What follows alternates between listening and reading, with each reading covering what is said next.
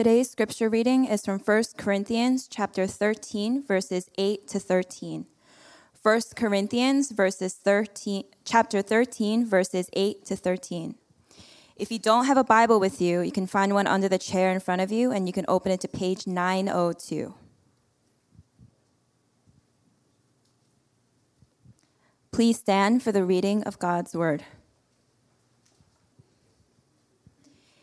Hear now the word of the Lord.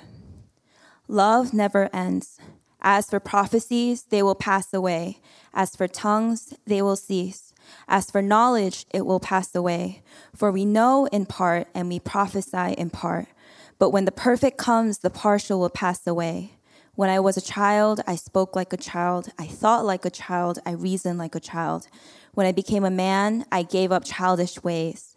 For now we see in a mirror dimly but then face to face.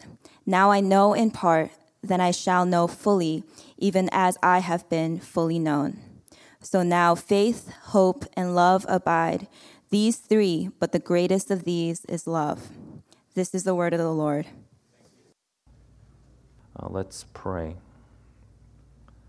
Let your gospel, O Lord, come unto us, not only in word, but power and in much assurance, and in the Holy Spirit, that we may be guided into all truth and strengthened unto all obedience, and enduring of your will with joyfulness, that abounding in the work of the faith and the labor of love and the patience of hope, we may finally be partakers of the inheritance of the saints in light through Jesus Christ our Lord.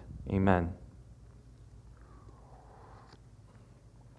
So I'm very thankful for Pastor Jonathan Gibson giving us the word last weekend. And I think when we came back, um, immediately I think our prayer time doubled. Our prayer like attendance doubled on Saturday, right? Something like that.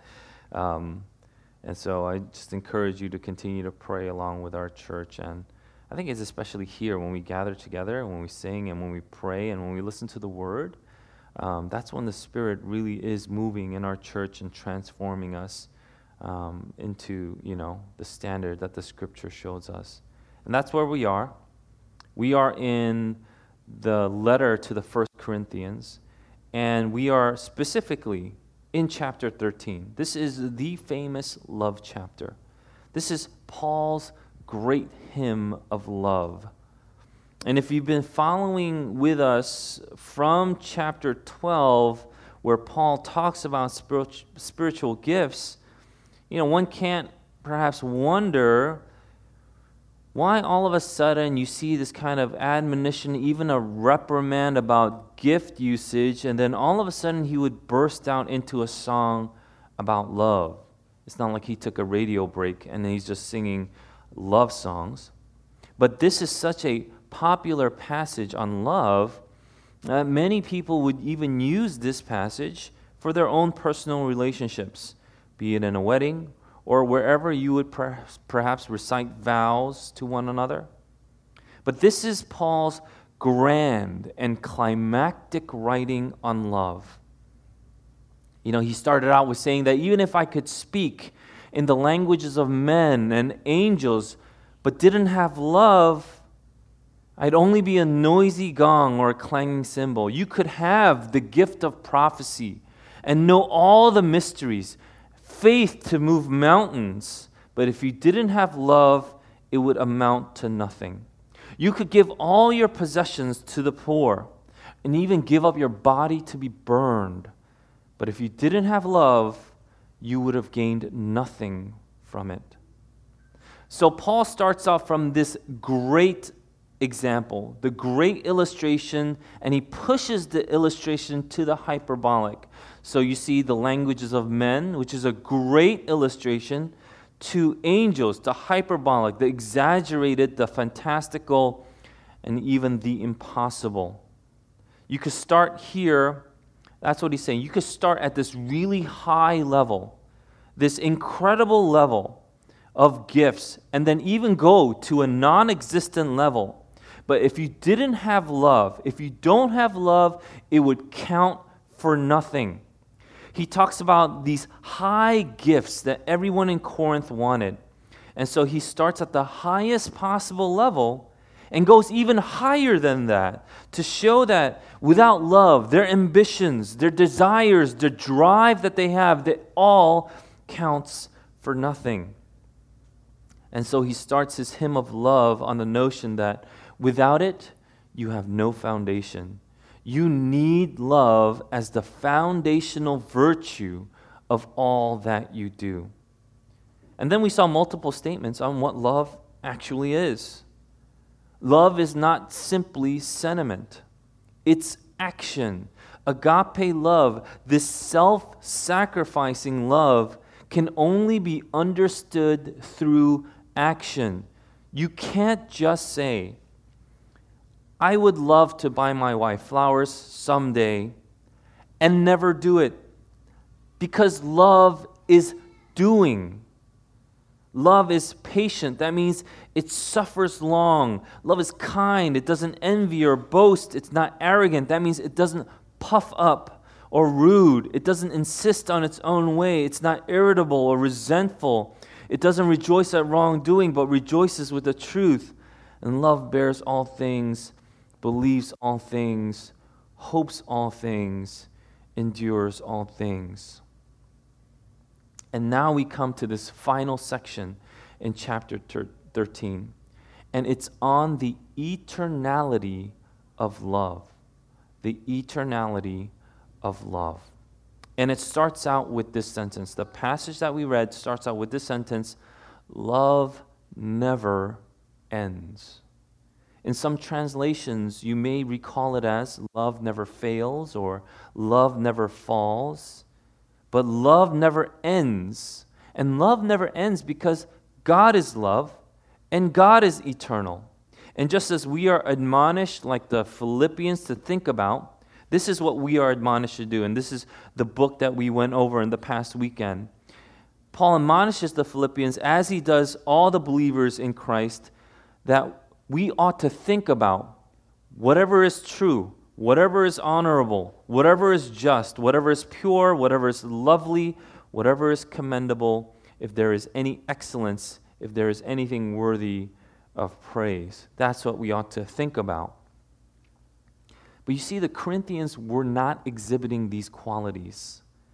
They were not only unloving, but they were divided. And if you remember all the way back to the first sermon on Corinthians that we had, Corinth wasn't just one of the largest cities in the Roman Empire, it was one of the most corrupt.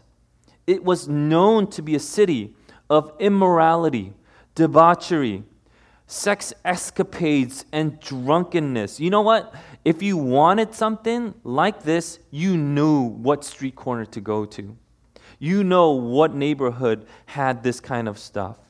And that's why the word to be Corinthianized was actually a word that they used in the ancient world. To be Corinthianized was to be associated with these characteristics of sexual immorality and debauchery. And it influenced then the church in Corinth in a variety of ways. Not just with moral failures, but to other extremes, like people would see these moral failures and some would completely give in to them bring that into the church. But some would be pushed to this asceticism, and this is what some theologians call overrealized eschatologies. But it is a spiritual overconfidence. And then they wouldn't be able to acknowledge their own sin because they were busy looking down on other people's sins and lives. People thought that because they were saved, I am free to do anything. Anything is possible because, you know what? Jesus Christ saved me, so sin no longer has control over me, right? And there they would give in to sin and let sin control them. All the things that the Corinthian church was responding to, it was a placating to the culture and their sinful desires. So they ended up being marked by materialism, selfishness, sexual immorality, contentious and they were disunified. They made sects between like Paul or Apollos or Cephas and even Christ. They hated each other, they would even sue each other. They were competitive to the point where they would step on each other to get to what they thought would be the higher gifts so that they can be on top. I have this gift. What do you have? And instead of being salt and light Christians that were needed in the world, they were being salted and influenced by the world. They weren't going against the grain. They were inviting these orgiastic and pagan practices into the body of Christ. Even during the Lord's Supper, that's how much the world affected the church. And when it came to the teachings of the gospel, they compromised. If you came to a difficult part, you know what? It's too difficult. Let's not handle it right now. But when you compromise, or when the church compromises, I want to tell you something. You can't stay neutral. You don't stay neutral. There is no such thing as neutral or middle when it comes to following Christ. And when the church doesn't influence Corinth, Corinth influences the church. And Paul is taking time in his letters to address the terrible situation that the Corinthian church was in. This is what happens when we excuse sin. We allow ourselves to be corrupted by sin. We abandon sound biblical doctrine to hear what our itching ears would rather hear.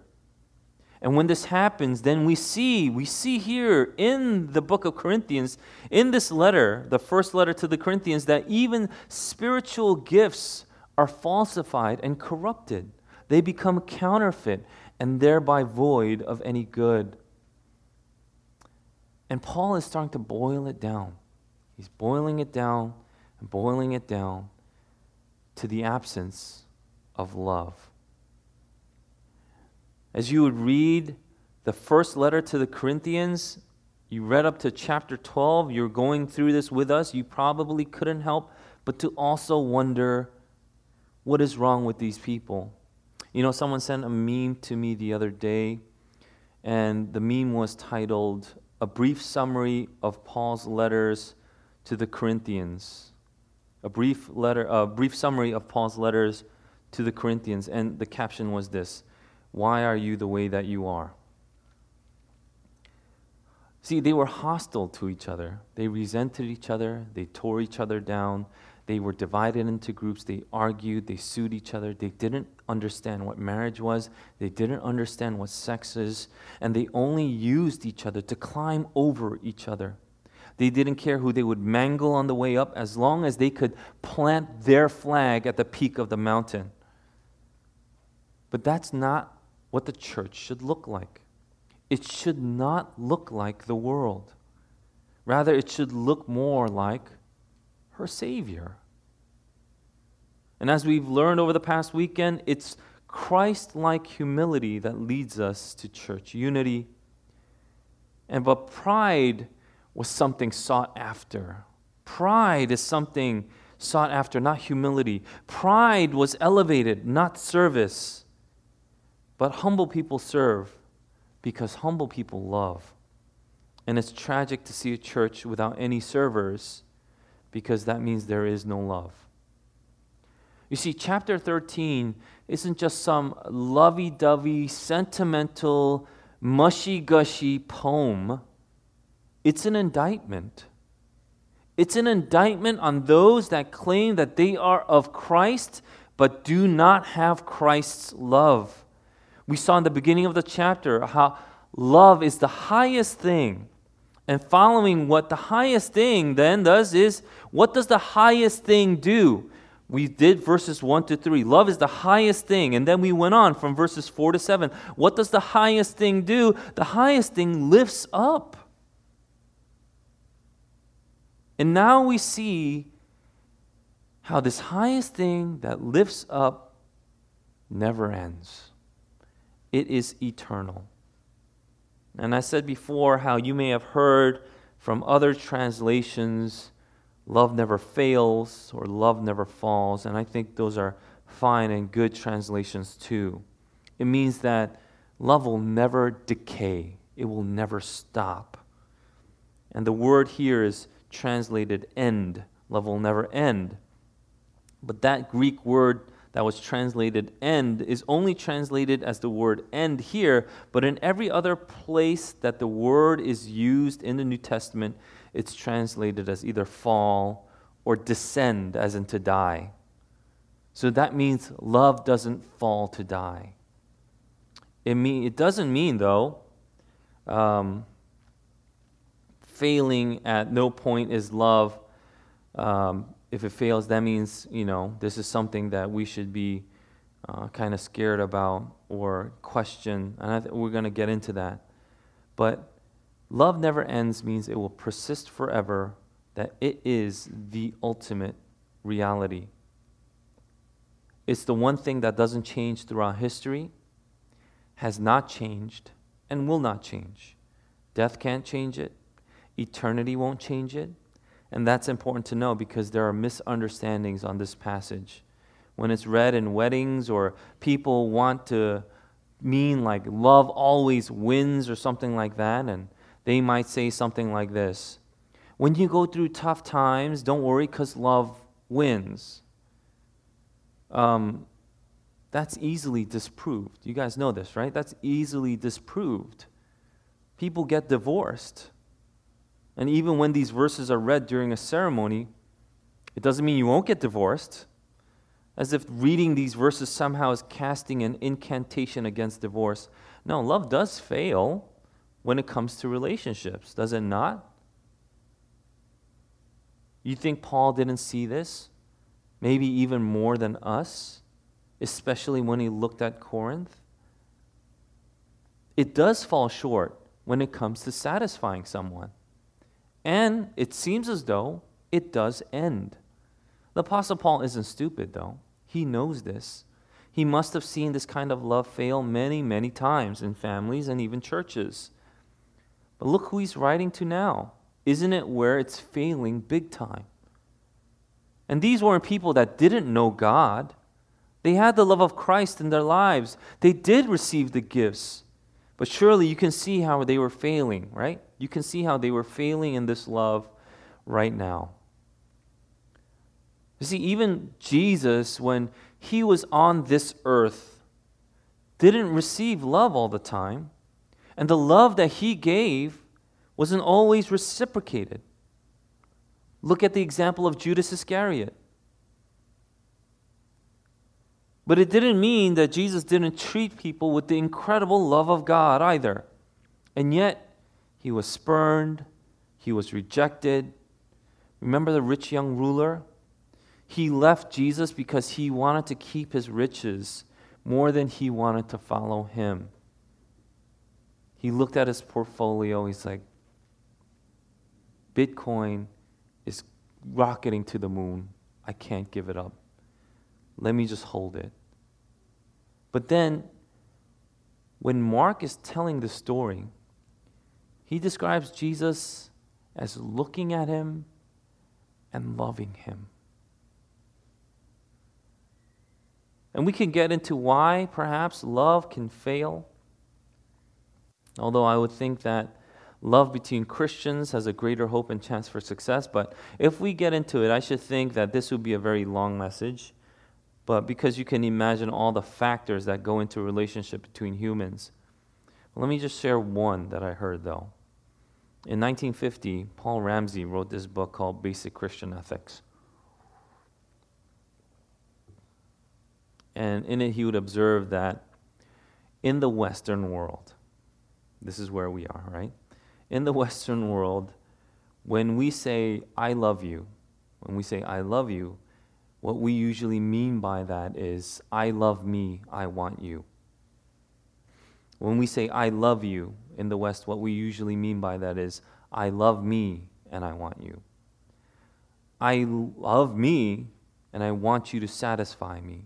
That's what we mean by, I love you. I mean, we could test this theory right now. How many times have you said to somebody, I love you? And how many of those times did you mean love in the way 1 Corinthians 13 says love is? Because don't you love him because he gives you security? Don't you love her because she makes you feel good? Don't you love him because you can't imagine your life without him? Don't you love her because she was made for you? Listen to all those statements that I just made. Who was the primary object and target of the verb love? So maybe you don't have love in the first place.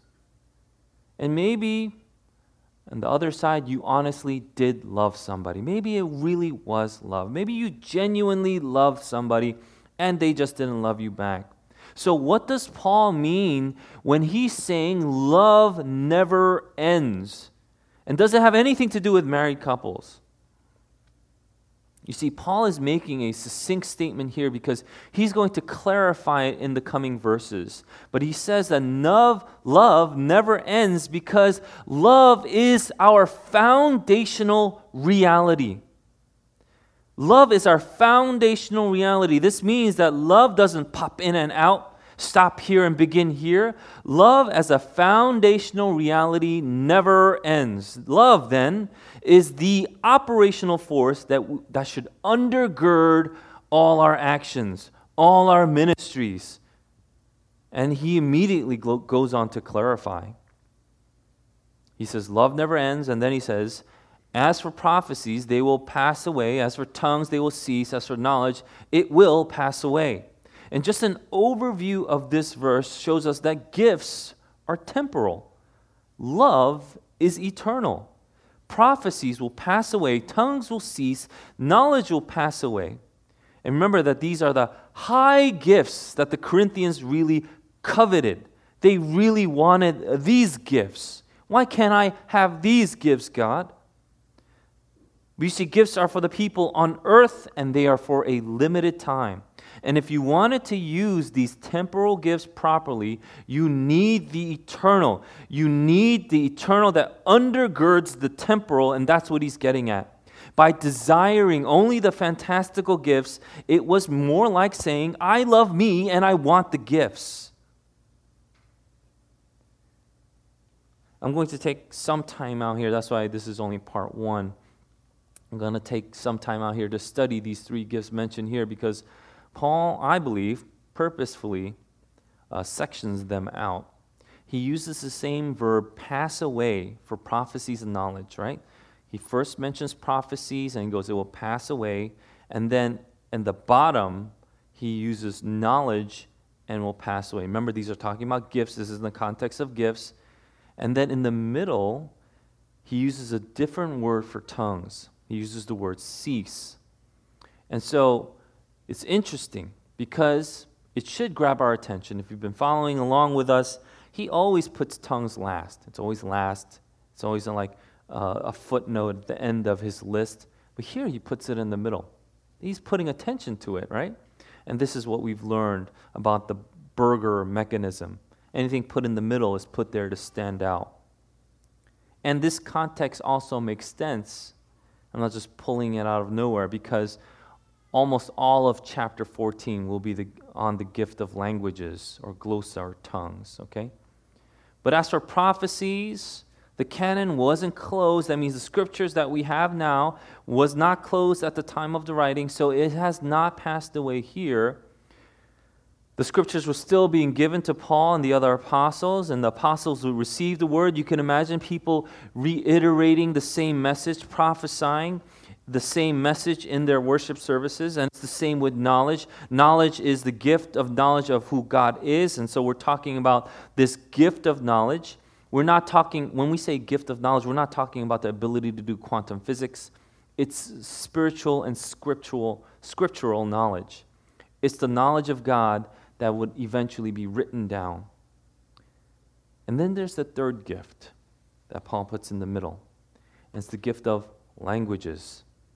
This was a sign given to God's people to validate that what he had given, the prophecy and the knowledge that was given, it validated them. Signs were how God validated his word and the prophets. The Jews knew this.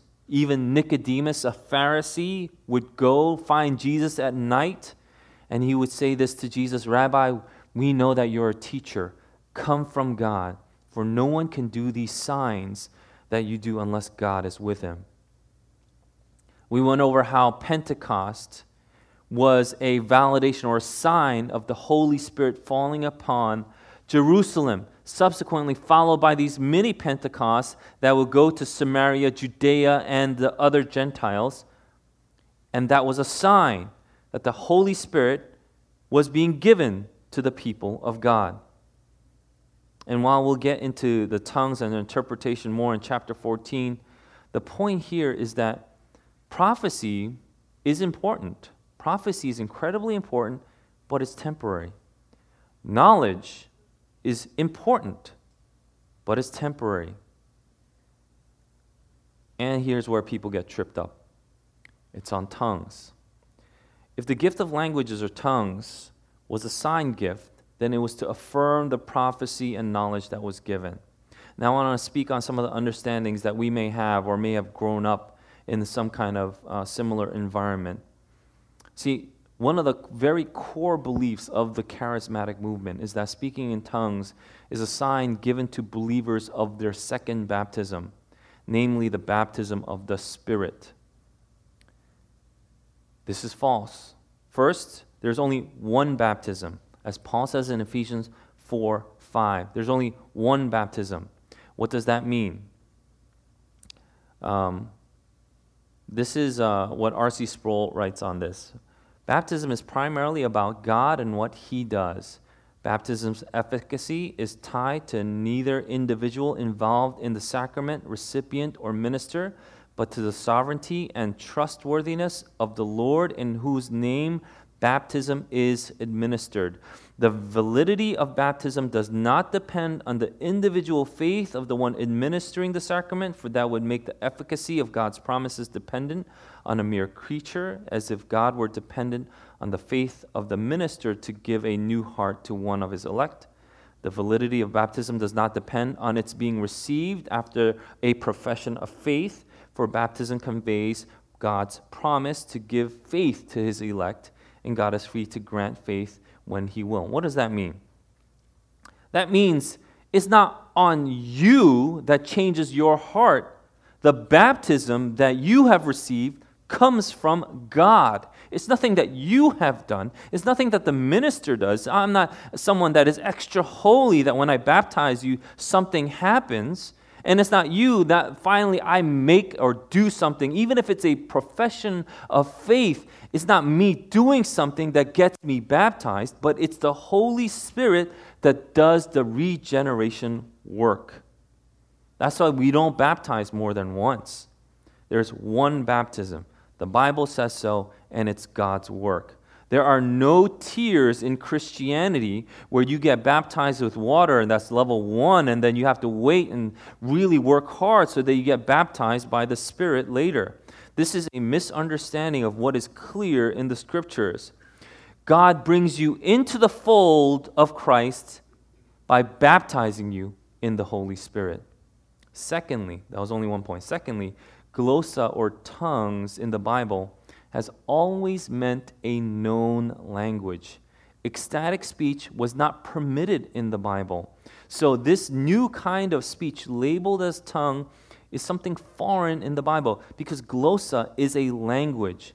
And the angelic tongue or language that we saw in verse 1, it was used for hyperbole. One example in one verse that never shows up again in any other place in the Bible.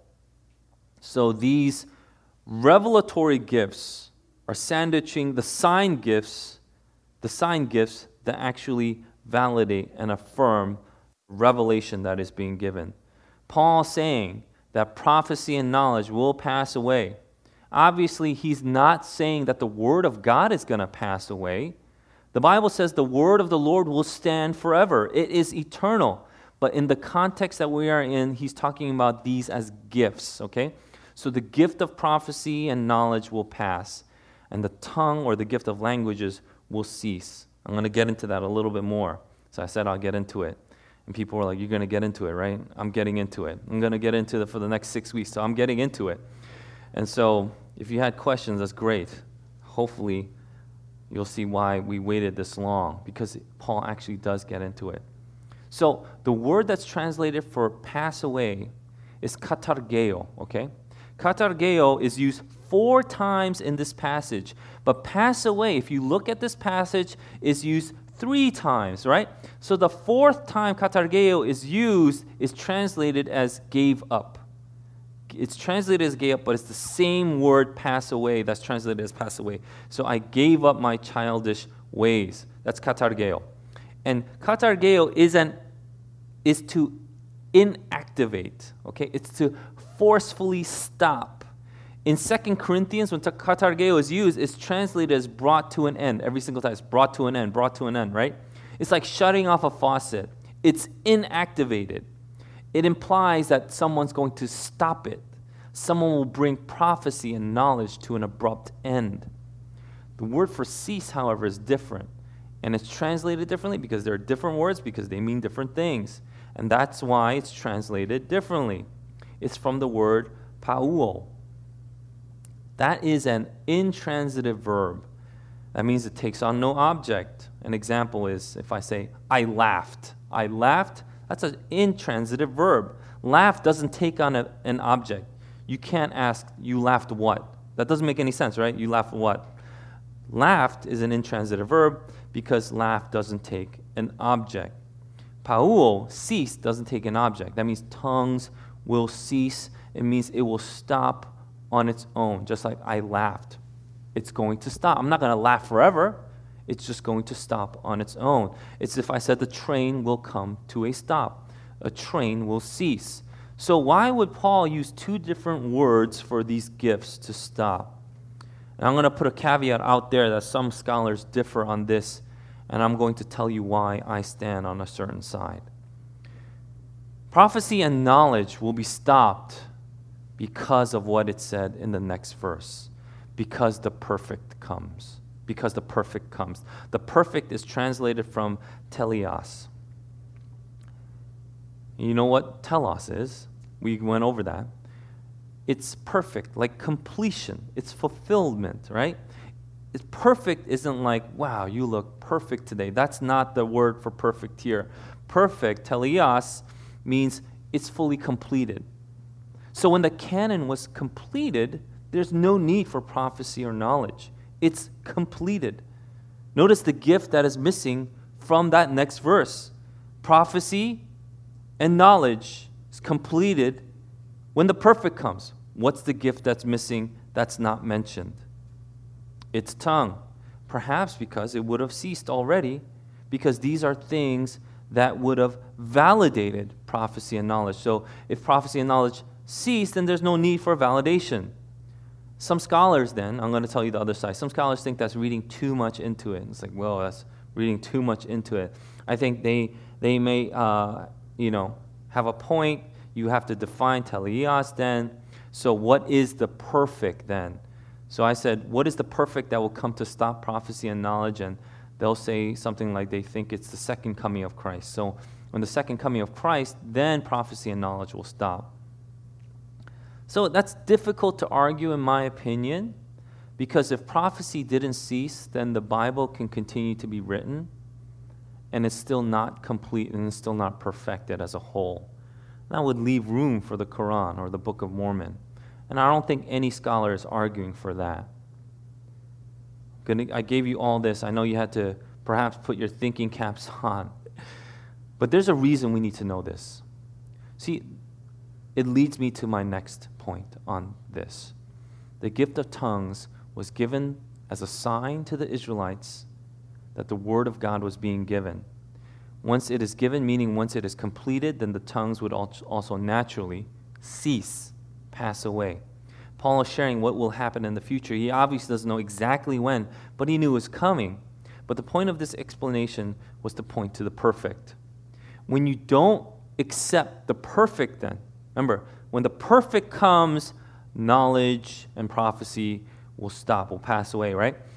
But when you don't accept the perfect, this is where tongue comes into play. Tongue, it says in chapter 14, we're going to get into it too, but in chapter 14, verse 20, you can look along. If your Bibles are open, this is what Paul writes about tongues. Brothers, do not be children in your thinking, be infants in evil, but in your thinking be mature. In the law it is written, by people of strange tongues and by the lips of foreigners will I speak to this people, and even then they will not listen to me, says the Lord. Thus, tongues are not a sign for believers, but for unbelievers, while prophecy is a sign not for unbelievers, but for believers. Put that into context right now. I hope your understanding is being opened by the Holy Spirit. Tongue is a sign for unbelievers. And this is what God writes in Isaiah chapter 28, verse 11.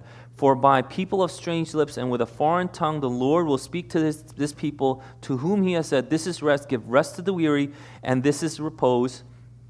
Yet they would not hear.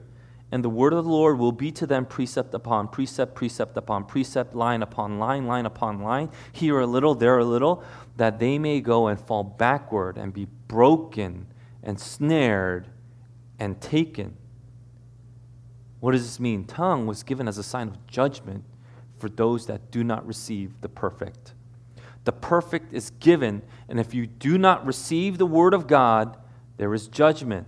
That's what tongues pointed to in the Old Testament, and that's what Paul is saying in chapter 14 as well.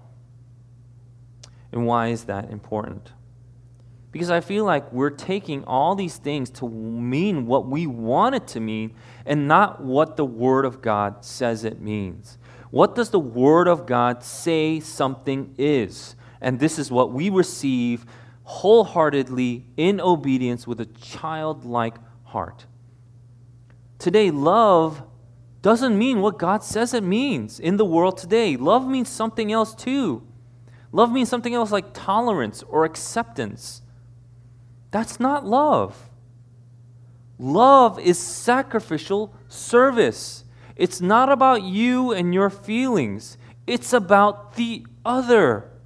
And now that we have received the perfect Word of God, it's time we give up our childish ways and start to mature in Christ's love following his humble example. And this is what Jesus said when he was here on this earth. Foxes have holes, birds have air, birds of the air have nests, but the son of man has nowhere to lay his head. He came and his entire life he used to serve. I said this, I asked this uh, to Sam on the podcast too, that you'll hear tomorrow, but I asked this question If you had one day to live, if you only had one day to live, what would you do? And think about it. If, you, if today was the last day before the whole world implodes or aliens come, I don't know, whatever it is, what would you do? I'll tell you what Jesus did. He knew he had one day to live and he washed his disciples' feet. He had one day to live, and he took off his robe, tied it around his waist, and he washed his disciples' feet. So he wasn't, I love me, I want you. That's not what he lived by. Jesus is love because he is God. And he came in the form of a servant for unworthy sinners like me to save and seek the lost. And because we see what Jesus has given us, we now, in gratitude, we can reciprocate, we can reflect, we can give back in gratitude, worship to our King. And in Jesus Christ's example, we can now serve those that are around us. That's what love is. That's the point of gifts. That's the undergirding reality that will never end because God is love, God is eternal, and He shows it to us in the life of Jesus Christ that has been given to me. And now I can live in that promise, serving others as Christ served me. My brothers and sisters, The admonishment that we're given in chapter 13 is to do service in love. Don't do service to prop yourself up, to push others down so that you can plant your flag on the mountain.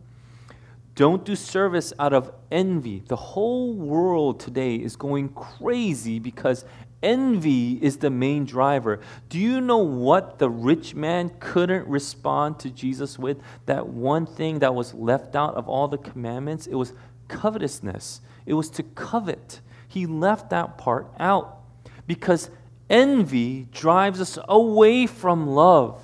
If I envy you, I don't love you. If I want the things that you have, I don't serve you because I believe that what you have belongs to me. I love you really means I love me and I want you to serve me instead of me serving you. But that's not what Christ did. And that's not the example he showed us. And that's not what life we've been given. That's not the life we've been given. My brothers and sisters, this chapter admonishes us to love like Christ loved. Love like Christ loved. Love your neighbor as yourself. Love one another as I have loved you, and thereby the world will know you are my disciples. This is how we continue to follow Christ to love, to serve, to sacrifice for one another. We know we can do this because God commands us to, but God shows us. Let's pray.